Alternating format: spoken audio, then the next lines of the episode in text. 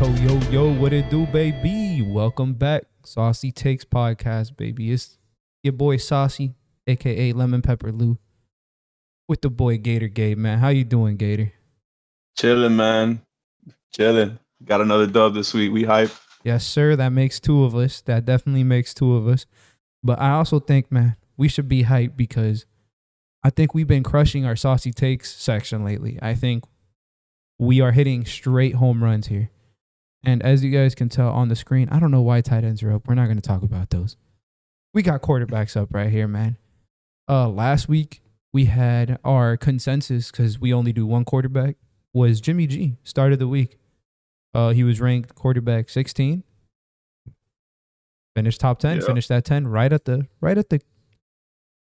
crisp of 10 right here with 20 points. Honestly, could have had more if he didn't throw those two picks, but nonetheless, we take a good performance from Jimmy G. Mm-hmm. Yeah, he looked really good starting out in the game. He was finding Ayuk. Ayuk ate this week. People were wondering what happened to Deebo, but it's just the way the game went. That's what they were giving him, but they fell into a hole, and Jimmy G ended up trying to dig him out, and that's where those two picks came out. You know? Talking about Deebo, I said it last week, and I'm saying it this week. Bye, Deebo. Because he had a bad game. He had 10 targets, 7 catches, 79 yards, and 11 rushing yards. He had 90 all-purpose yards with 7 catches. Take that every day of the week, man. Yeah. Which is crazy. Oh, he had a down game. 90 yards with 7 catches. You take that every day. And then we're going to go on to, you know, I don't think that one was a good enough hit. So we'll get into some running backs, man. Tell the people what your saucy take was for this week at the boom, and we'll see how you did. Yeah, so I did say Zeke was gonna boom this week. I claimed that he was gonna be top 15 if he caught a touchdown, if he got a touchdown, which he did. He did very well. I think he had like 83 yards or something like that. 81 and yards. And he did have 81 yards and a reception and the touchdown. Historically, man, Zeke just eats the Eagles. You know, he performs well. And he had a repeat performance here. He finished 12th. If he had gotten another touchdown, he would have gotten into that top 10 that I had said he would get into, or top 8, I believe I said. You did. You said if he gets 2 touchdowns, he's going to be top 10 for sure. And you said 1 touchdown, top 15. Yeah, so he delivered. He definitely delivered. He looked good when they gave him the ball. Obviously, I was honestly kind of like scared because I ended up having to build some furniture for my mom, and I missed the first half of the game. So when I tuned in and I saw this man had 4 rushes for 15 yards at the half, I was like, no way, this man is like literally selling the week for me, man. But he turned it up, bro. They started giving him the ball, and Zeke did Zeke things. It was a rough first half for the Cowboys. They ended up making it a little bit closer of a game, in large part thanks to Zeke. He finished 12th, 16 points, 14 opportunities, 86 yards. You love to see it, man. My running back boom of the week. I didn't do as spicy as you in this category. Was Eno Benjamin. You see he has a questionable tag right here. He was ranked running back 19 coming into this week. I said he'd finish top 8. I was trying to be real saucy because I really believed. And he finished running back 21. Did he sell your lineups this week? No, still got you 10 points. And to be honest, he had the opportunity, 15 carries, not very efficient in those carries. I think, guys, a takeaway from this is the Cardinals' offensive line cannot create any gaps. It was looking so bad, and their starting guard is out for the year, I believe. And he had three targets for 28 yards. He actually looked very good in the passing game. They threw him a couple of screen passes, and he made people miss. So I was just curious as to why they didn't do that some more. Yeah. That's where he got most of his value, was when he started getting involved in the passing game, because he was not even that he was being inefficient. The Cardinals as a whole, their O-line, they just could not get it together most of the game. Kyler was running for his life most of the game. Receivers were not getting open. Like it was just a terrible outing for them. Eno didn't sell because, you know, fortunately enough, he gave you a floor with the receiving work that he got, but you know, and not definitely not what we were expecting in general from this game, because the over under for this game was very high, 50.5, and it was 27. 19 points, to 9 or something like that. 28. Yeah. It was 19 to 9, so 28 points. So pretty much every player that was expected to be a boom from this game sold, but Eno, thankfully for the receiving work, did give you a safe floor. Yeah, definitely. So moving on to the to our bust of the week, man. This is where I think we both went pretty freaking crazy. Start off with your guy, man. As I scroll down to find him, that's how you know we hit. Well, mine was actually Najee, who performed about as much as what was expected. He got lucky with he walked in.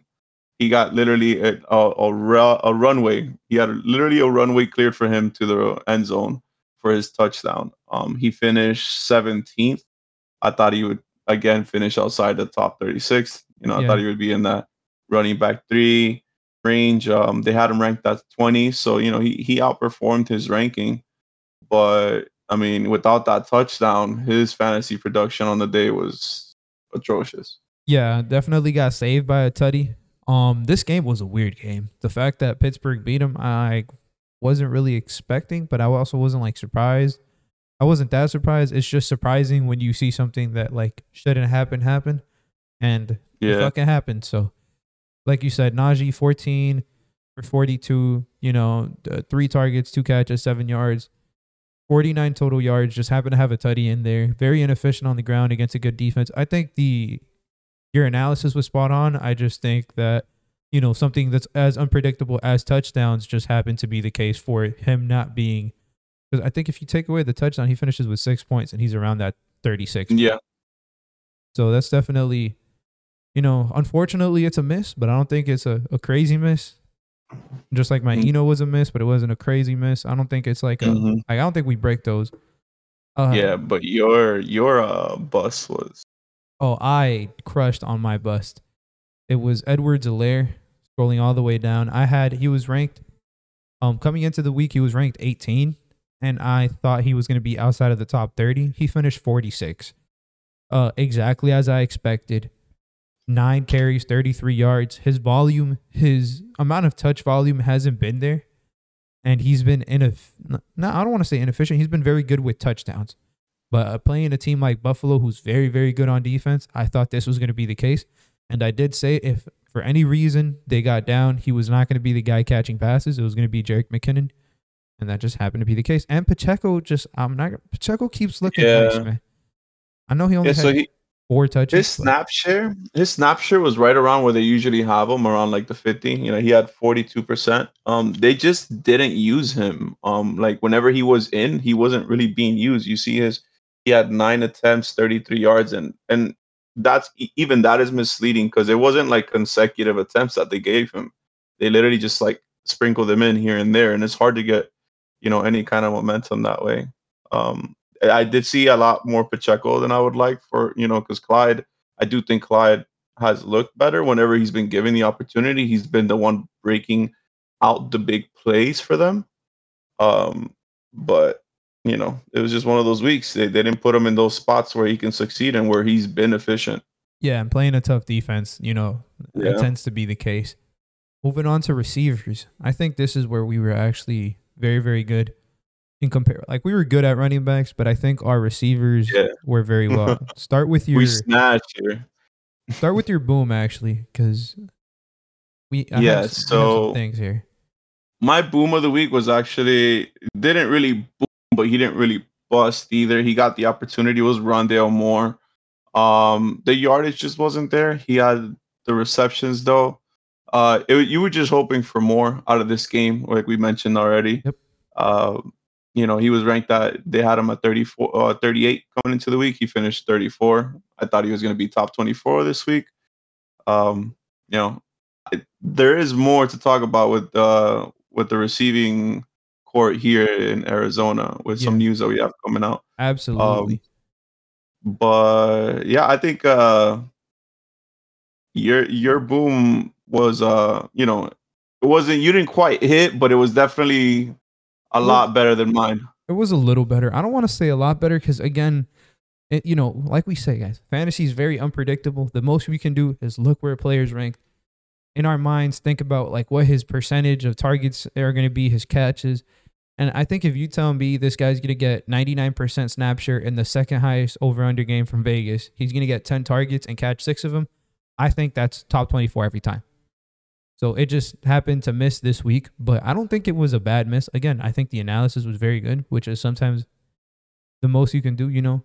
Things are unpredictable. Yeah. My guy, though, we're here, man. It's the Pierce train. All aboard. Mm-hmm. It's too late. It already left the station.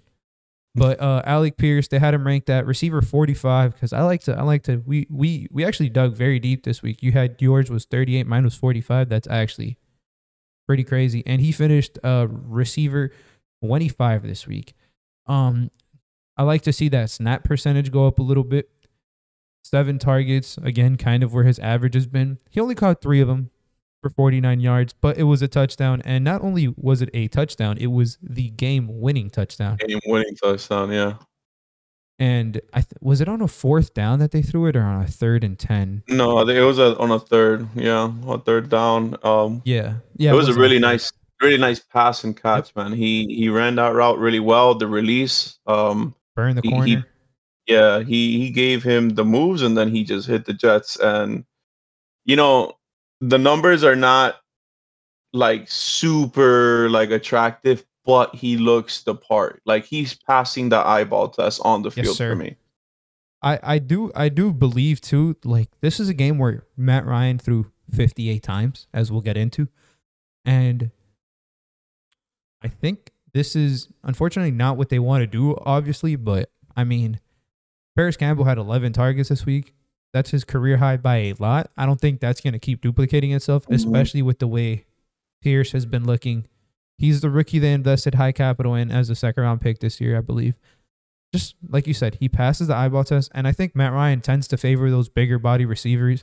He had Roddy White over there, Julio, you know, people like that. Calvin, who's like 5'11", not the biggest guy, but, you know, Calvin Ridley's a demon, so can't really.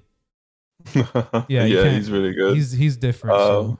Yeah, I'm in on the Alec Pierce train. I will give you all the props. You've been hyping this man up for I think like 3 or 4 weeks now.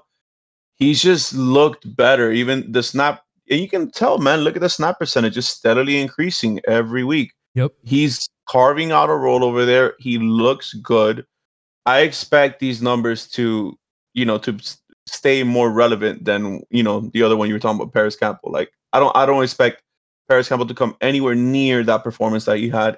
This, what Alec Pierce is doing, I can see him doing this again, at least a handful more times this week. I did call it too. I said he was going to get his first touchdown this week, and he did. You did say that. So I'll take that dub right there. Speaking of dubs, man, I think you took the biggest dub we've ever had actually on the show. And I took the second biggest by just a slim margin. But we're going to get to yours first, man, because... Yeah, I think we both smashed with our wide receiver bust. Mine was Cortland Sutton. They had him at wide receiver 12th. And like I've said, I do not see this man showing me anything that tells me he is the wide receiver 1 on that team. It's all hype right now. He finished as wide receiver 69, and they had him ranked at 12. I said he would finish outside the top 24, and he finished 69. Again, Judy is the one getting open. You see the game, right? He's the one getting open. The Broncos offense just sucks, you know, unfortunately. Horrible.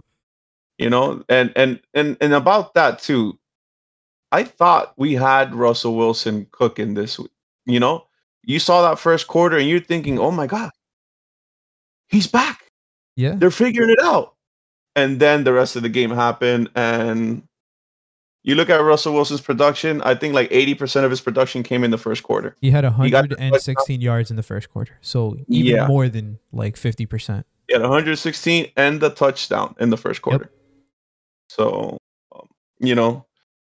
Like the offense is not really producing, and Sutton just the opposite of Pierce. You know, he is not passing the eyeball test for me. He does not look the part. Judy looks more the part. They're just not clicking yet. So, Sutton is, he didn't look the part. Unfortunately, fortunately you smashed on this. He was 12th, like you said, 69th, obviously the best number in the world, but unfortunately not for fantasy. So, definitely might as well get to my guy, because I do think they have a little bit to do with each other. Mike Williams, he was ranked 13th and he finished 66. And the thing I'll get to with Sutton as well as with Williams, they're not the flashy receivers who, hit you with the skaska and get open. They're the throw the ball up to them, let them create separation at the point of the catch receivers. And very much, because we both saw this game, Sutton and Williams did not get targeted down the field almost at all. Unfortunately, mm-hmm. Fortunately for the bust, we smacked on these, but for their owners, you just want to see them like launch that shit to them down the field, let them win at the catch point. I know Patrick Surtain. I called it. Patrick Surtain was going to clamp this man up, but I still believe you give these people a chance, especially in a game where their offense was looking. Honestly, they were throwing Palmer the ball. It felt like they were using Palmer like the Cardinals used Robbie Moore. Like just Palmer was slinging it. He was literally in that Allen role. This has been the most Keenan Allen role I've seen Palmer do in all the games that Keenan has been out. And I feel this is what was frustrating about watching Mike Will. He did have Surtain shadowing him the whole game, but Surtain was giving him over 10 yards of space at the line of scrimmage for most of the snaps. If you have him run a quick slant, if you have Mike Will run maybe a little out route, a little flat route, like he just literally turn to the quarterback, catch the ball, and like let him go yak. Let him try to bully Surtain. He's bigger. He's just physically bigger than him. Even if it's 5-6 yards, that's better than what they were doing the whole game. Yeah, I'm with you. I think teams should definitely do that more often. That little smoke screen, I crave that in the Ravens offense. But we don't know how to get the receivers the ball over here. I just don't get it, and because he was.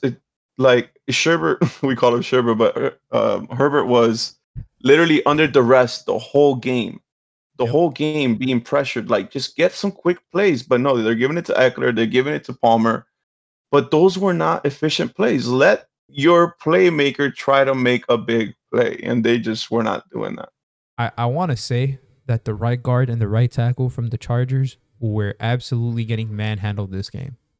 It was really bad. And on the other side, both O lines, I feel like the Broncos. This is a little bit aside from fantasy, but man, like, do they not have any like hot plays? Like they don't have anything to switch to. Like it's obvious they're gonna blitz, and they still are not, like they're running like bombs, and they're sending 6 people at Russell Wilson. Like I understand, like Russell Wilson hasn't been great, but at some point. Like this happened last year. I was live in person when the Dolphins played the Ravens here, and the Dolphins sent 40 cover zero blitzes at Lamar Jackson, and we didn't have an answer. Like that's not all on the quarterback. That the OC and the head coach got to take blame for that. Like we should be hot routing. Somebody got to get open. Like somebody got to just turn around and stick it, or like like not just run. I don't know, man. Their concepts are bad. Their coaching has been bad. I don't really. Yeah, these defenses had no respect for the offenses on the field. They were sending 5, 6 linemen each single time, and the quarterbacks, you can tell there were some passes that they should have made. Even Herbert, who we're not expecting, we expect Herbert to make those reads. Even Herbert he looked shook. Like there was some like passes that he clearly just missed. Uncomfortable the whole game, absolutely. Yeah. And I think only fitting we were talking about this game, man.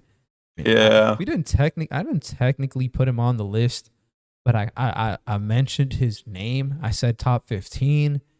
Just throw him out there. It's Greg Dulcich, man. It's the rookie, man. I kept saying it. One thing I look for, I know he only had 3 targets, but the big thing is it's his first game back all year. A rookie tight end they invested value in, and like we're talking about, They don't have the weapons. So this is opportunity. That's all it comes down to. 3 targets in his first game back, 2 for a 44 yards for a Tutty. Finished tight end 12 this week. What, like, he was ranked good. 61, guys. That's a fucking smash if I ever seen one. God damn it.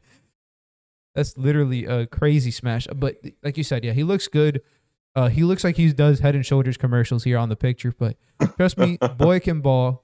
Like we said, it's basically Judy, Sutton, and nobody else. Hamler caught a bomb, finally showed up. But you want players in positions with opportunities. Like, you want rookie players who they invest draft capital in with opportunities, which is why I'm always very high on these young players. Yeah, man. And I mean, if we all know, we're all very aware it's tight end is very shallow. Yep. So if you're one of these people that still hasn't found, one of these tight ends, if you haven't found your Zach Ertz, your Njoku, your Dallas Goedert, these people who were not hyped up, if you haven't found your tight end that you can rely on, and you're just still taking shots, I think he's worth a shot. When he was on the field, he looked good. He looked good. He looks fast. He looks like a good cutter. Yeah, he's very athletic. He runs good routes. So I expect him to be more involved. Russ did seem to like when he was targeting him. He was wide open on the touchdown. He caught the touchdown, and then later on in the game on third and goal, they threw him the ball again. Yeah. It was the only target he didn't catch, but hey, like I'm saying, guys, opportunity, that's what you want to see. And he's giving you this opportunity, man. There's definitely interest. Definitely interest there. And they're playing the Jets next week, who just gave up like 10 and 90 to Robert Tonyan. Like, seriously, like might be a streamer. We'll stick around for that. The next episode. I'm gonna crunch some numbers and we'll see if it's valid. Stand by on that. But I mean, that does it for our saucy takes. I think we were both very good this week. It always feels good to hit, I'm not gonna lie. Yeah. I think it's about time we go to the league recap, man. You were coming into this week, if I'm not mistaken, you were what, 10-0? 10-0 on my pick'ems, yeah. Yeah. And this week, I mean, might as well start with your only loss, man. We gotta start with the boy, man. I proved my haters wrong. I love to do it. I know it's nothing personal, man. I know it's never personal. But he showed up this game. She's no longer undefeated. We had to take him down. Got Jess. We finally beat her. I picked myself because I'm always confident in myself. And I'm just proud to say that I beat her, honestly. But no, you dethroned her. You took her down. I think doesn't this make you number one? You're welcome. Yeah, so I'm going to give you a thank you for that. This should pull me over to one, which Mike Williams almost also sold the number one spot for me because I'm barely going to outscore her. I was projected going into tonight to have like 150-something points, and Mike Williams just bombed. Like he just pooped the bed. But fortunately enough, I did still score enough, and her team scored low enough that I should be able to overtake that the number one spot. But yeah, I mean, now no one's undefeated. Yes, sir. That's what I like to see. I don't like to see donuts up there, Joseph. Oh man! But we're gonna talk about the Stellars and the Sellers, man. And I think it's only fitting I talk about my Stellar, Mandrews. Y'all see the nickname, man. That's the best player Baltimore has. Period. I know we have Lamar. That man's different, bro. Outside of Lamar, right? Yeah. No. Period. It goes Tucker and then Andrews. Tucker's the GOAT, even though he missed a field goal. But yeah, man. Mandrews looks. Come on, 27 points. This is what I traded him for. I'm so happy. Just got a great game from him, man. Honestly, I don't know if did you see the touchdown catch that he had? Yeah. It was a simple touchdown catch, right? Psych. They put the slot corner on this man, and the slot corner tried to press him, and he didn't Mark Andrews didn't overpower his press. Like he hit him with some scoot. Like, I thought I was watching prime Dwayne Wade out there. Just left, right crossover, bop, bop, bop. Goes untouched, he hit him with that, goes, man. Give me that shit. You're a little boy to me. I was like, okay, I love when players catch the ball with their hands. I'm personally one of the guys, one of those people. I hate when players start catching the balls with their chest, when they let the ball hit their chest. How many times do you see the ball literally bounce off? How many drops do you see? You're a receiver. You have Superman gloves. Like, just bah, let the ball sit in your hands and catch it. And that's why I love Andrews, bro. Andrews is him. Yeah, Himothy. He's Himothy. Himothy, baby. He looked really good. Yeah, as always. You know, and my seller is DJ Moore. Jesus, guys. Honestly, I should have known better. I shouldn't have started him with PJ Walker there. What the fuck was I thinking? But you deserve that one. Yeah, and am I still? I'm happy I got the dub, even though he sold. But I'm also very happy that, I won't say very happy, but I'm as a Moore holder, I'm glad that Robbie Anderson is no longer on the team. More targets for my boy. That's how I'm feeling. Things are looking up for DJ. Man. Go DJ. He might not even be on the team, man. Hey. He might be the next one to go. Hey, I don't know if you've seen, DJ Moore is he's been linked with the Ravens ever since his draft. He got taken before. I know you would love that, man. I know we can't do it because he has a fat-ass contract, but if there is any fucking way we can get Lamar Jackson any help at receiver, I am 1,000,000% for it. Please, I am tired of seeing DeMarcus Robinson drop 2 passes on fucking 5 targets. Man. Be easy on DeMarcus Robinson, all right? He was a stud for the Gators, all right? But oh man, dude, he needs to be a stud for us, man. Come on, man. I need to go to therapy after watching our receivers play every fucking week when Bateman isn't here. Please. My bills are gonna get expensive in this therapy. And moving on to her, man. I think it's obviously her biggest stellar was, come on, man, Stevenson. What'd you think of Stevenson this week? Besides the fact that he went absolutely looked like RB1. I think he benefited a lot from getting into the end zone twice this week. Yep. The offense wasn't really producing much. New England has literally just been feeding off of their defense the last 2 weeks. They've been like shut out. Like they're playing so good and they're putting their team in good positions, and they're making just enough plays to put themselves in good positions to score, and they're capitalizing on it. Stevenson is hitting those gaps whenever he gets the chance. But other than that, I didn't see, I mean, the first touchdown run was actually really nice. But I mean, he did his thing, man. He got the opportunity. You know, we that's one of the things we look at is, you know, if they have the opportunity, will they produce? And he's doing that. 19 carries, 5 targets. That's what you want to see. The 2 touchdowns, you know, what is it called? I forgot. Ice cream on cherry on top, whatever. It's a cherry on the top. Cherry on top with the 2 tutties. But definitely something you'd love to see is the sheer volume. And like you said, New England has been playing really, really well on defense. Just really good complimentary football. Talk to me about her seller, though, man. I think we had written down. Oh man, yeah. So, she has 2, you know. So I believe Nick Chubb came into the week. Melvin Gordon and Herbert. We already talked about Herbert a little bit. Uncomfortable the whole night, and then Melvin Gordon, you know, 0.8. You know, you're starting him. And I know she had to slot him in because Jacobs was on bye and Hines was, you know, got his head wrung. So yeah, Connor was out too. He couldn't really play. Connor ended up being a late scratch. So she scrambled around and started Melvin Gordon. But, you know, what can you do there? It's just unfortunate how the way that happened. I think he was hurt. I think it was a neck injury. Yes. Let me see. Neck and ribs. So he did play a little bit, and then he did not see the field. We're talking about Gordon with the neck and injury, or in the ribs. Okay, because I know Connor was out. So No, so Melvin Gordon, I did see him on the field. He was on the field to start the game, and then maybe he took one of these hits that re-aggravated the injury, and he looked frustrated on the sideline. If you watch this game, and they shot at, they took a couple of, they put him on the screen a couple times, and he just looked frustrated, man. It must be an injury thing.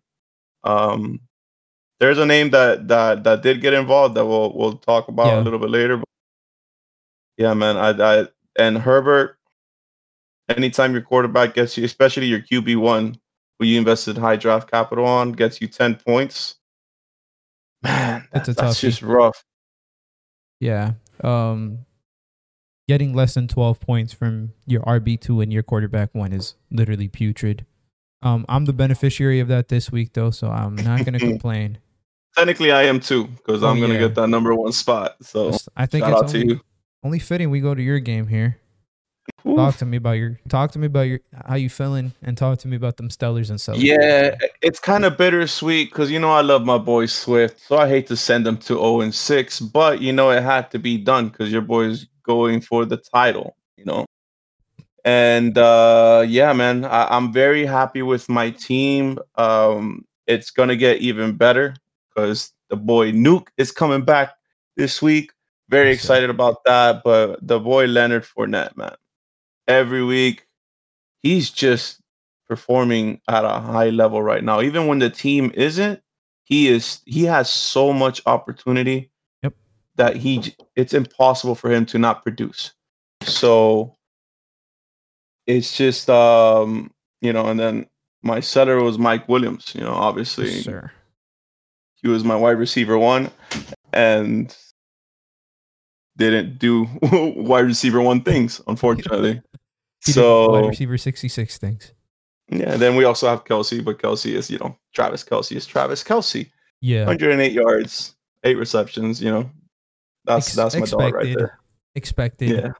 Tight end 1 doing tight end 1 things. Yeah, I also looking here, Curtis Samuel didn't do you too good this week. He also dropped a tutty, so it is what it is. But I think for Joseph, though, his biggest stellar is no one. I don't think anybody stood out here. He got 20 points most from his quarterback. Nobody really, really stepped up over what was kind of projected or expected. And I think the biggest seller is himself, man. I don't think in a 10-team league, your team should be looking as slim as this one is. And he has Dalvin Cook on a bye next week, too. So that's going to hurt him even more. Just his team doesn't look too. Hopefully DeAndre Swift comes back and turns things around. Bateman hopefully comes back for him, but this team he's looking kind of dire out there, man. What do you think? Are you in agreement with the Stellars and the Sellers for his team? Yeah, I mean, it's just this is one of those situations, man. He has to either decide to stick it with the team or make some moves to try to improve the situation. The only downside about that is that he would have to try to trade one of his players that actually still have value. Yep. Which, if you look at his roster, a lot of the people he has were misses, or have been misses. So it's tough to try to get something back when you're down like this. Yep. Definitely something I'm not used to seeing from this man. He's usually very on top of. He's usually a very good manager. Not to say he's not this year. It's just it hasn't gone his way. Unfortunate. I do agree. Moving on. Oh, by the way, we forgot to mention we both picked you to win that matchup. We both picked Gator. Sir. So far, for this week, I believe. What was your record this week? 3-2. I believe at 3-2 this week in overall. 4-1 for you. I think your overall is 13-2, and I am 12-3. So very close. We'll see how I finish. Yeah, this week, it literally closed the gap. Yeah, it took a game away from you. And here we got solid against Tony. This was one of the games where we both took solid, and we both took an L. Yeah. Tony, man. Tony's team came out to play. I think his, just in general, the biggest stellar and seller was himself twice. I want to repeat that. Just the fact that he had Jeff Wilson in there, Clyde in there, both being very bad. But at the same time, he had, you know, Tyreek getting him points, Kenny Walker getting him points, Zach Ertz getting him points. Like, he had, literally, it was like a tale of two teams. And yeah, thankfully, the upper tail was better. The reason I included him in the seller department as well is because if we look at his bench, man, I mean, obviously, we're not talking about Gesicki, but talking Brian Robinson, Devin Singletary, specifically Singletary, you know, players that I would have personally started over Clyde, him being my bust of the week. And yeah, just unfortunate, but fortunate at the same time because he got a dub. Yeah, man, I would say for Jeff Wilson, I believe they had him ranked at 13 on the week, RB 13. Nice. And to give you half a point, it's rough. If there was to be a setter, that would be my setter. I wouldn't start, you know, Singletary over him, or I wouldn't have. I would have considered Singletary over Clyde, just because Singletary has looked phenomenal this year. But Jeff Wilson, man, I started him in two. I'm pretty sure I started him in two leagues. And to see half a point from one of your, you know, which would be your RB1 in this week, that's rough. But you got to give him props. He started Kenny Walker, you know, first debut where he gets a full workload, and he smashed for him. Yes, sir. So that's why we say Tony is the seller and the stellar, because he made choices, and some of them panned out, and the other ones did. Yeah, absolutely. And with Solid here, I think his biggest stellar was obviously, you got to talk about Eckler. Eckler, 16 targets is insane. And also want to talk about George Kittle, 10 targets, 8 catches, 83 yards, a 20-piece because we play in a tight end premium league.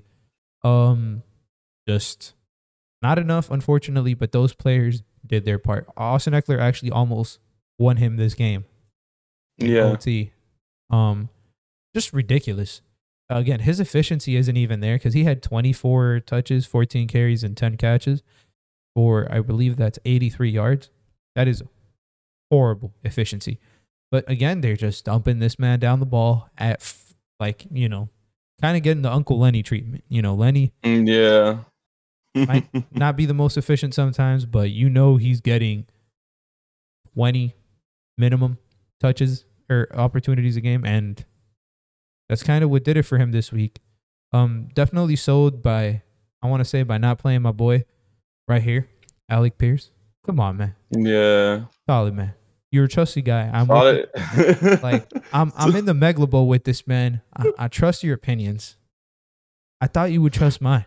I told you to start Jackson this week, the Dane Jackson guy, or Dion, I believe. I forgot his name. Dion, who's RB1 of the week. I told him to start him this week and, like, go drop fab on him.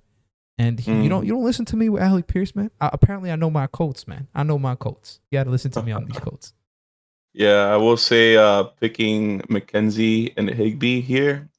Going with two tight ends in a shallow tight end landscape is very ballsy of him.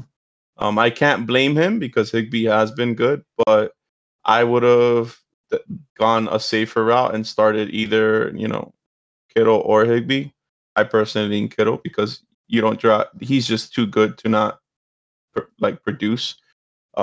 You know, for the whole year he has a game, and I thought, you know, 20 points from Kittle, even if it's just regular PPR, I believe he had 8 for 83, so that's 16. 16. So he definitely. I mean, if we would have listened to you, Alec Pierce would have won him the week. I mean, even if he started his favorite receiver, Allen Robinson. Mr. Robinson himself, he would have won him the week as well. You know, it's just unfortunate the way that played out. Yeah. Close game, lost by 4 points, closest game of the week for sure. And the next matchup we have is Kev and El Carbo. Honestly, another close matchup, and just another. I know he's not a stellar because he didn't do good, but Jerry Jeudy should be a stellar because he came through for Kev. Got him just the same the amount of fantasy points he needed. It was only 8.4. Enough. He got him the Right amount of points. Yeah. Exactly. I wish Mike Williams would have done that for me in some other league. I lost by 3 points because this man could not score. Kev's biggest stellars are, like you said, the studs, man. Come on. You said 60 points between Allen and Diggs, and it was just a little bit over 60 points. Yeah. Like, come on, man. Like, this is a cheat code every week into your lineup. That is a stack that everyone wishes they could have. The dream stack. Yeah. And then, I mean, don't forget the game-winning touchdown from that game, the Dawson Knox, you know? That's like an 8-point play in our league because of the tight end premium. So that was huge for him, too, getting that stack. I don't think he really had any bad sellers besides maybe DK. Yeah. You know, this game, man, it just disappointed. It disappointed on so many levels. DK, you would expect with this terrible Arizona defense that he would have eaten, and he didn't. It's just very unfortunate that this game, it's very upsetting for everyone who was invested in this game. Like we said, the over-under, what you said, it was 50, and it went 28. Yeah, horrible. That's just terrible. He had Juju on his bench. Thankfully, he didn't need him. I'm gonna give you props because you did say to start Juju. I said to start MVS, and he gave as many points as the people who are on bye week this week. So let's not talk about MVS takes. Talking about Eli, man. El Carbo, man. You want to talk about a tale of two teams? Like Tony, this man literally had his whole. You look at just put up his first 4. Right, and then dude. Look at it, the bottom half of his team. It's literally two different teams. We're talking 35, 28, 23, 32, and he lost. Those are just 4 players because I believe the rest of his team was 3.7, 2.4, 6, 6, 6, and a donut. Yeah, man. Just, my God, like. I know, to a certain degree, he couldn't have been like that unlucky, but he was also very lucky because Burrow and Chase went nuclear. This was the best game they've had all year, and 28 points, running back 1 from a guy he picked up off of waivers on Saturday is crazy. Yeah, that would be my stellar for him this week because you know you're drafting McCaffrey, Chase, and Burrow to ball out, but if you make a spot start off of waivers because of your dire need, because, you know, JT was out and you're very shallow at running back right now, and you end up with the running back 1 on the week, that's an automatic seller. I'm right with you on that, man. I'm not going to lie. Crazy. You know, like we said, his sellers is the bottom half of his team, literally everybody. And his stellars is his top half of his team, but definitely the stellar of the week award, period, point blank, period, across the entire league has got to be Deion Jackson. That's just amazing, yeah. We got the last. Oh, we both actually we got that one. No, yeah, we both picked Kevin on that one. We got that one right, barely, but yeah, barely's enough. And then we got Hunter and Flex. Yeah, the top scorer of the week, Mr. Hunter over here. You take it away, man, because it's your Colts over here that gave him the Colts stack of the century, apparently. Matt Ryan, 31 points, and where's Michael Pittman at? Michael Pittman, 26.4.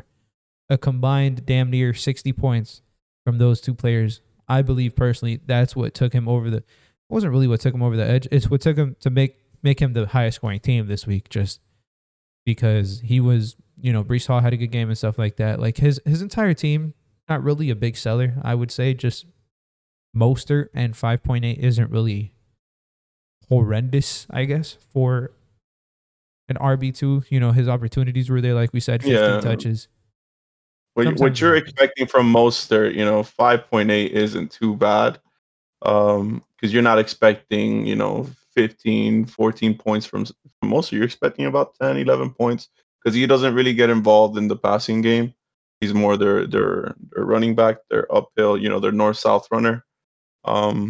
But yeah, man, his team balled out, and Matt Ryan, that Pittman stack, when it's comparable to Josh Allen and Stephon Diggs, you're doing something right.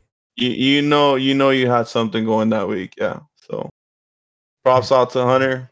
What about our boy Big Flex over here, man? Man, I honestly, he had no stellars because nobody did good, and the seller was himself, along with Carson Wentz. He, as you guys can see, he had Damian Pierce. He doesn't have another running back. It's literally Zeke, Damian Pierce, and he has Evan Coleman and Cordero Patterson, but nobody healthy enough to start. He could have been the guy to pick up Deion, but whatever he would have done this week wouldn't have been enough. Like literally, so he gave. I guess he felt bad for Hunter because Hunter was 1-4, even though he has a good team. I low-key wish he would have started somebody or at least talked to your boy for a trade. But it happens. It happens to everybody. Sometimes, you know, last year, if we remember correctly, Kevin Blurry Clapper drafted like 6 players in a row with week 7 buys. Yeah, he got everybody on bye. You know, sometimes you take a puff too hard or I don't know, you eat something that has a little bit of pizzazz in it and you start feeling, I don't know, man. I don't know what's going on through Kevin actually last year he had COVID when he was drafting, so I guess he gets a slight pass. But even then, that's man, fair. You know, it be happening, and my boy Flex is in Alabama. You know what be happening. I don't know what be happening in Alabama, so it is what it is. But we both picked Hunter, so we're both right on that pick. Matched on that one. I will say it is funny to see the weekend. And on the yet-to-play section, it still says 1 running back because Damian Pierce was on bye week. But we did say last episode, man, he was gonna. We had a couple people. It was Big Flex and El Carbo. They were gonna have to make some waiver picks because they were shallow at running back, and you know that's what you saw here. He suffered from poor management. So if you want to make a seller, Big Flex, you sold this week, sure, and you know. We can wrap that up and take it on to the next section here, right? Go ahead, man. I think it's actually, we're going. I'm gonna do it because I think it's fitting, man. It's Ravens players. I gotta talk about the Ravens players. Of course, yeah. So I'm gonna talk about these guys in tandem because I think they should. Well, you know, I think they should be talked about in tandem. Our running back waivers, in my opinion, I'm gonna pull them up here. It is Kenyon Drake and Gus Edwards. The reason I'm saying both of these guys is because Kenyon Drake just had himself a day. 10 carries, 119 yards, and a tutty, 2 targets, 1 catch, 8 yards. J.K. Dobbins got hurt. His knee tightened up. They don't know when he'll be back. I hope he's back soon because I have him, and also I think he's still the best running back we have. Yeah. Drake had 2 carries this game where the offensive line, like he literally did not get touched, and they were over 30 yards, both carries. Does he look good? Yes, I will say I am so happy. No more Mike Davis, because this man can actually move a little bit. Mike Davis is not that guy, and I think he should be. You should sprinkle a little bit of fab on him, but the guy that personally I would be putting fab on is Gus Edwards. Let me talk to you guys from a Ravens perspective here, man. His name is Gus the Bus. That's all you got to know. Gus Bus, yes sir. Former UM, transferred over to Rutgers. Came to the Ravens, undrafted free agent, was RB2 literally the entire year while we had Ingram. And then when it was him and Dobbins, they were just both being tanky as heck. And that's something we love to see here. Just the amount of sheer production that he's had. I know he's never finished better than running back 37. This was a 3-way timeshare back then. I don't think it's going to be the case this year. I think if Dobbins and him are healthy, it's going to be him and Dobbins. And if it's him and Drake, I think it's going to be just him and Drake. So I basically think it's going to be a 2-way time split, and I think he's going to be the goal line back. 6'1", 238. Yeah. He's actually slimmed down a little bit. They don't update this. He's actually around 230. And Adam Schefter came out and said today, actually on the Monday Night Football Countdown, that he expects Gus Edwards to be back. He's practiced for 2 weeks. I think it's time, and please let it be time because I need to see some kind of production you know, I need to see this offense get back to form, and what better way to take it back than to bring back, you know, one of the main pieces of 2020. Man, you gotta leave it to the Ravens fan to have that kind of insider information on the men's updated weight, you know. Yeah. And Gus Bus really, I mean, the goal line has always been his expertise. That, you know, even you know, a few years back, you know, Kenyon Drake did look good. Even, you know, even if you do get those lanes open for you, you still have to hit them, and hit them with your head down. And you know, that those are not plays that, like you said, Mike Davis, you know, those are not plays that they're making. It's a 6-yard carry with Mike Davis. He has, you know, if you get Drake in space, he's always been that type of player who can get out in space, make a play. He just, you know, he's lost his step, unfortunately. But if you sprinkle him in here and there with fresh legs, he can definitely get you in. If Dobbins is to miss any time, Kenyon Drake is a definitely pickup for me. Especially if, for example, if you're like Flex and El Carbo and you're short at running back, this is definitely, you know, an option you should be looking at. I do think he does get the nod to start for the, you know, just because Gus is coming back from injury. Absolutely. If Dobbins is to miss time. But yeah, man, I think, and the Ravens, you know, they're a running team mostly. Don't sprinkle Fab on one without sprinkling Fab on the other is what I'm getting at. Yeah. Most people are going to be looking at Drake, and they're going to put their money on Drake, as they should. You should not don't think you're going to get like a surefire starter if you get Gus this week. You never know how much he's going to play. But one thing that you are going to know is that Gus Edwards is the guy that the Ravens have a contract long-term with. He signed for 3 years, and Kenyon Drake was literally a one-year deal. And it's not even fully guaranteed. So with that being said, like, there's going to be contractually, there's going to be some, you know, like a little bit of lean to try to get Gus back into the mix of things, because he might be cut at the end of the year. And, you know, one thing we've learned in general, or we should know, is never to play with the man's money. If a man's at risk of getting their money cut, they're going to go out there and they're going to ball. It happens every year, whether it's baseball, basketball, football. You don't play with the man's money. Doesn't matter, man. Yeah, man. Whenever it's a contract year, you know, regardless of the sport, it's goal time, man. That's when they got to secure their future. And he's under contract for next year, but he's not fully guaranteed for next year. He could literally be cut for like $500K. So yeah. I expect the Gus Bus to be fucking churning like Miss Fritz is on that bitch. So that's what we're talking about here. Yeah. Go ahead and take it away with the next guy here as I bring him up. So we got to talk about Latavius Murray, man. He is just the guy. It doesn't matter what team he ends up on, he produces. Except for the Ravens. Sorry, continue. Well, I mean, the thing here is Latavius Murray. Let's see. I'm going to pull up his stats real quick. He went for 15 for 66, so he was efficient. That's over four yards a carry. They just need running back depth out there, man. Boone hasn't looked good. Melvin Gordon's dealing with injury. Javante's out the whole year. He's just reliable, man. Whatever roster he's been in, aside from the Ravens, like we said, he's been able to produce. The Ravens, the Saints, and now with the Broncos. And he's going to get the opportunity because Melvin Gordon is nicked up. Boone doesn't look good. And, you know, it's just opportunity. Like we said, opportunity, there's value there, man. And if you are looking this is a really shallow week. You know, we don't have a lot of names that are really relevant. And Latavius Murray just popped up out of nowhere this week. They pulled him up, signed him, and pulled him up from the practice squad. And he got on the field and produced. Yeah. So definitely worth the... How much Fab are you sprinkling on him if you think if he's out there? If you're, let's say, you're Flex or Carbo and you're looking to stash some running back depth.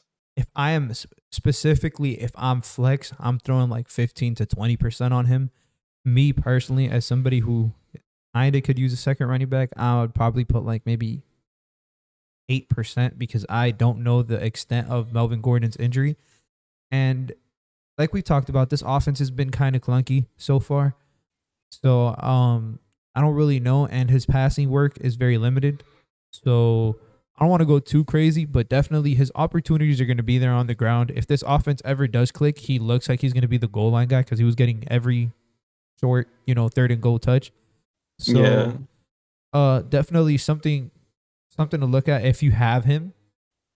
I think you might want to try to trade him. Maybe you can get just a little bit of an upgrade, especially from like somebody who's been really bad the last couple of weeks and you think is going to turn things around. So how much are you going to spend on him? Yeah, I think he's worth 5 to 10 percent. So, yeah. Just because he's always been an amazing goal line back. You think about him back on the Raiders. You know how many games he had with multi touchdown games.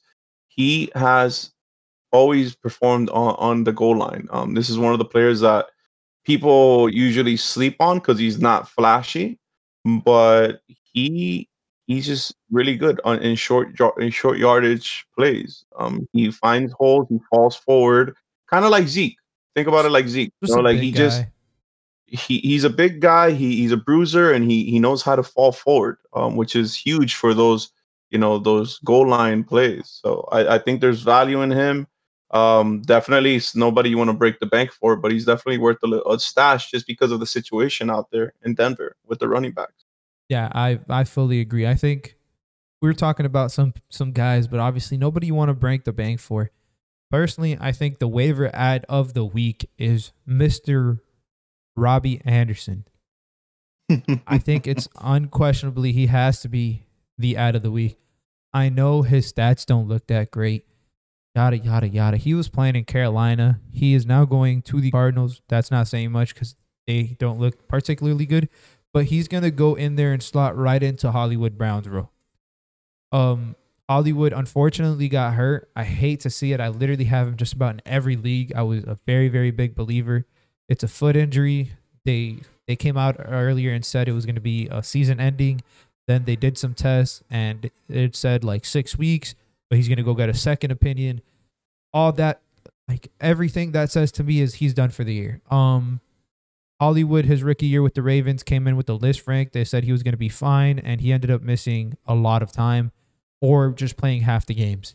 Can he still be effective? Yes, but this is the guy you want to target because he's going to fill in that role. He is literally a very similar version, slim receiver, likes to run deep routes, you know, iffy hands. But he's a deep threat, yeah. Yeah, he's going to get volume in an offense that passes a lot. So that's my whole thing. How do you feel about him, and how much fab are you going to throw at this man? So Robbie Anderson, I think he's definitely worth like 10 to 15, maybe even 20% of your fab. I don't think you would start him this week because they are on a short week and he is being traded. So I don't think he's going to have time to get acclimated, but he's definitely worth the pickup with the Hollywood news. You know, if Hollywood misses any time, this man is going to get – and Robbie's always been a player who stays on the field. If you look at his snap percentage, it's always upwards of the 90s. Right now, these past 2 weeks, obviously, because with the issues they've been having, he's been, you know, for whatever reason, this man wanted to smoke with the coach. He trying to fight his coach, and that's why he got shipped out of there very next day. You know, next day shipping, as they say. Yeah, Amazon. But yeah, so he's not like one of these super crazy receivers, but he is a deep threat. He's a solid receiver, and they need receiving options out there. Speaking of, Randall Moore should also see an uptick in his production with Hollywood being out. But, you know, Robbie Anderson, there's going to be opportunity for him there, and he's on a much more reliable quarterback. Yep. And, you know, with D-Hop coming back this week, and like I said, I wouldn't start Robbie Anderson just because they're on a short week. They play Thursday night football against the Saints, but definitely worth the stash if you're looking at receivers, especially when these bye weeks hit. This is a guy you might want to consider just literally just dropping into your receiver 3 or your flex spot. But the thing I want to get to is 2020 finished as receiver 19 in PPR. This is only 3 years ago. Like, he's shown you, and then in 2017 finished as receiver 18. So he's had 2 top 20 finishes, and he's never had a quarterback as good as Kyler Murray or been on a team that passes as much as this Cardinals team. So it's just something to consider. I think if you're really slim at receiver, I think you should drop 20%. And I think if you're not, I think you should be hovering around the 15%. So I'm definitely with you. Yeah, same. Yeah, I just noticed you said the same numbers I said, yeah, exactly. So we're on the same. We're on the same boat with this, man. Same page. I think a guy that I think some people might want to consider, Wan'Dale Robinson, only rostered in 20% of the leagues. I know you're looking at it, you're like 23% snap share. Why would I want a guy 5'8", 185? Why would I want a guy with 23% snap share? I'll tell you why, goddamn it, because motherfucker can play ball. Only 23%. He was nursing a knee and a hamstring injury. Finally came back a little bit earlier than anticipated, and only played 23% of the snaps, and still got 4 targets in 23%. That's the key thing. And 3 catches, 37 yards, and a tutty. He looked good. He actually just literally, like, for a small guy, he doesn't play small. He was going up there and doing his thing against our corners, I'm not going to lie. And just somebody who is explosive. He was a running back receiver in college, then converted fully to receiver at Kentucky, and just a weapon, a guy. And this is a team where he's going to get opportunities from, because if we look at this depth chart, Richie James, how much are we trusting him? Darius Slayton, how much are we trusting him? Tony's been hurt, unfortunately. And then, Johnson, Sills, Galladay, like nothing, and captain nothing. So yeah, they are desperate for a receiver to step up over there. And who better than another rookie? I mean, not so long ago, the Giants had a rookie that came and made headlines. Yep. Obviously talking about Odell, but that aside, the Giants desperately need a reliable receiving option, and they do not have that. Saquon, obviously, he's getting nicked up. They cannot keep giving him 25-plus touches every game.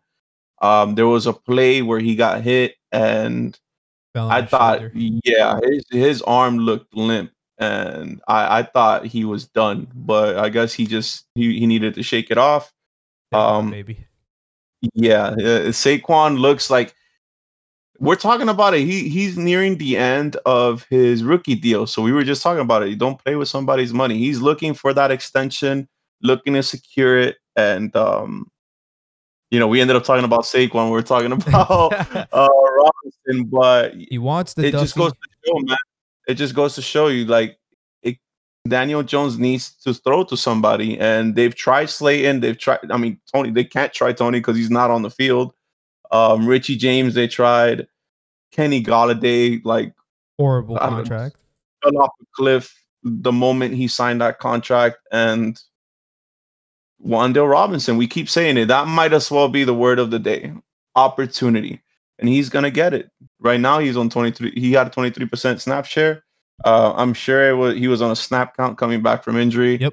The opportunity, man. He's going to get it. I think it's very reminiscent of last year when Tony came in. I know you got to know as a Florida fan. He came in the first game. He was on a snap count. They really didn't see him. And then all of a sudden, he was the only receiver. And then, boom, 13 targets. I think this is going to be a very similar situation. Maybe not 13, but you guys get the premise. Like, he's going to be... He's definitely going to be used, in my opinion. And he was a second-round rookie. This isn't like we're like, oh, he's a rookie and he's like a seventh-round rookie. He's a second-round rookie. Clearly, they liked him enough to take him in the second round. And he was the first offensive player taken by Brian Daboll and this new head coaching regime there. So, he scored a touchdown, man. Yeah. At 5'8", if you get red zone targets, you got to be doing just something. Just think of it. He was on the field less than a quarter of the game, and he got a touchdown. Yep. Just let that sink in. He's going to get the opportunity, and it's going to keep coming. But, yeah, I see you pulled my guy up, bro. I personally, this might be somebody it might be like a hidden gem that I found, right? So people know about DPJ, but they don't really care for him because he's not like a big name or anything. But look at the numbers. Tell the people. Look at the numbers right there, man. The guy is on the field. He has not scored a touchdown, and he's producing. No touchdowns, and he's producing. He's giving you double-digit points here and there. He's a second receiver option there, right? And think about this for a second, right? Right now, they're not really passing the ball. They're like mid-tier. They're like middle of the pack when it comes to passing plays. 14th. But But if you end up needing, you know, more wide receiver depth and you see this man on waivers, then you think about if you're heading into the playoffs, Deshaun Watson comes back and this team starts lighting up the scoreboard. They just start airing out the ball. This man is going to get more. And he's bound to score. You know, he's bound to score. He doesn't have any touchdowns yet. And he's on the field. That's the main thing for him. He's producing. He's getting yards. His average depth of target is high. And, yeah, man, I definitely think if you are looking for wide receivers, he's definitely worth the stash. I myself might be somebody who might be putting in a waiver claim for him because I see value here. He's 29% rostered. He has, you know, four out of his six games, he has 60 yards or more. I think we average, you know, about six targets a game. Yeah, six targets a game. And just like you're saying, guys, opportunity, and not just opportunity. Like, I don't know if you guys, this is very similar, just snap percentage and yard totals to Jakobi Meyers. Everybody knows Jakobi Meyers. He had, like, I think he scored his first touchdown ever, like, last year. Just somebody who has a consistent wide receiver 3 floor. Or, you know, around wide. I know he finishes wide receiver 57 on the year, but he had 2 dud games. I think aside from those games in the beginning of the season, I think his stats look a lot better. And it's just something, like, we're seeing it. He's on the field. He's their second receiver getting thrown the ball. And on top of all that, like you said, especially if you're in a position where you do not have to start this man yet and you can hold him until Deshaun comes back. Like, point A, like, your position, you're going to be 5-1 at the top of the league. Mm-hmm. I think this is your perfect stash for when the playoffs come around. This guy might be the guy who wins you a championship. And looking at his schedule, Baltimore, New Orleans, Washington. New Orleans has been getting absolutely shredded lately in the passing game. The Ravens, I mean, need I say more? We saw what happened against the Dolphins. And just Washington, again, you know, not necessarily been horrible. I don't think they've played the best competition. So that's something to monitor. It's just, like we said, guys, this could be a potential league winner. And he's literally free. I think you can maybe get this guy for $0 fab. Yeah, and literally, if you look at even the New Orleans, who's going to be drawing Lattimore? That's going to be Amari Cooper. 100%. He's not going to be seeing Lattimore. So, you know, he is going to be drawing the second best corner, the second best defensive back. You know, he's on the field, man. He has the opportunity. He's producing without touchdown. That's the thing for me. Yep. If you have, obviously he had 2 dud games, the one against the Jets, which the Browns just threw, and the Pittsburgh game. But aside from that, he has 4 games where he's flirted with double-digit points. He has double-digit points in 3 of those 4 games, and in the other one, he had 9. Yeah, excluding those 2 dud games, he's averaging 8 targets a game. Exactly, and he's 29% rostered. Yeah, look at there's people on your roster who are not getting this kind of production. Elijah Moore, we'll get to it. Elijah Moore, yeah. Honestly, I have a few shares of him. Yeah, honestly, he's somebody that team looks worse and worse. And I mean, that just about does it for. I know there's going to be some people talk about, like, Tyquan Thornton, which is somebody that got mentioned. I mean, we're not really going to spend too much time on him. He's only 4% owned. He had a good week. Sometimes that happens. It just happened to be, you know, a very good week in terms of, you know, he's a rookie receiver, maybe somebody you can keep on at the bottom of your roster, but he played a lot of snaps because Aguilar was out. So I don't know how much he's going to play when he gets back, and Damian Harris was out. It's just something to consider. But I think the last person we want to talk about is probably the only tight end we're going to talk about aside from Greg Dulcich. We already spoke on him. I think he's going to be literally free. If you have a good tight end and you can just stash this man, go for it. Dulcich for free. But if not, man, I think it's Robert Tonyan season. I think he's back off that ACL. 12 targets, 10 catches, 90 yards. Looks beautiful, doesn't it?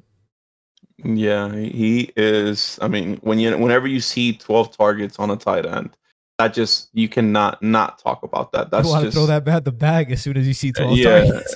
Yeah, man, and these are Aaron Rodgers targets at that. So this is another one, like the Giants. They are desperate for a receiving option, a reliable receiving option. I know Alan Lazard is there. He made a couple of nice catches. He did get the touchdown. And with Randall Cobb being hurt now, too, as you were mentioning. Yeah.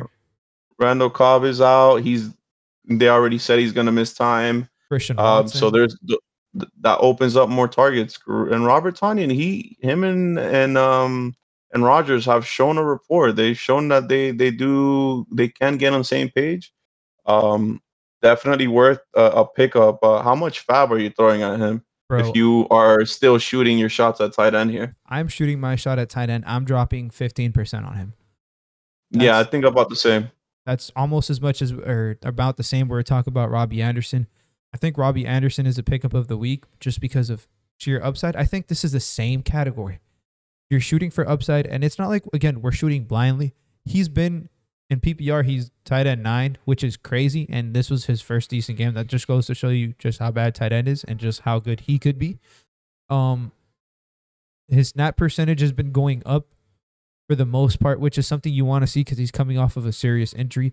And, guys, 3 years ago, he was tight end 4, 11 touchdowns. He's only scored 1 touchdown in 32 targets this year. Obviously, 11 and 59 is literally absurd, but expect to see some positive touchdown, like regression.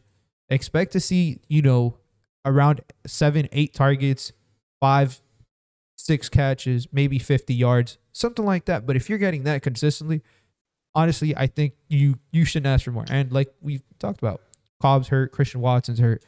This whole team's offense has been kind of clunky. They've been kind of shitting the bed, to be very, very honest. And I think against Washington, it could be a get-right game for them. And it could be a game where we see a lot of Tonyan. So yeah,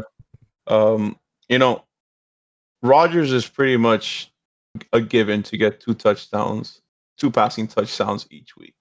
If you look at Rodgers, besides week 1, he didn't have a touchdown this week. That game was just horrible. He only had 1, but yeah, look at it right there. He has 2 touchdowns almost every week, and historically, he's just very efficient. Aaron Rodgers, there's some people in our league that believe the man is washed. I don't know how you can say a back-to-back MVP is washed. He just, like I said, they're looking for a receiving option, a reliable receiving option. Their Dubs has flashed. Lazard has flashed. Lazard has not been able to stay on the field. He's been injured. He's looks like he's getting healthy, but even then, Tonyan has the rapport. He's coming back from a serious injury, like you said.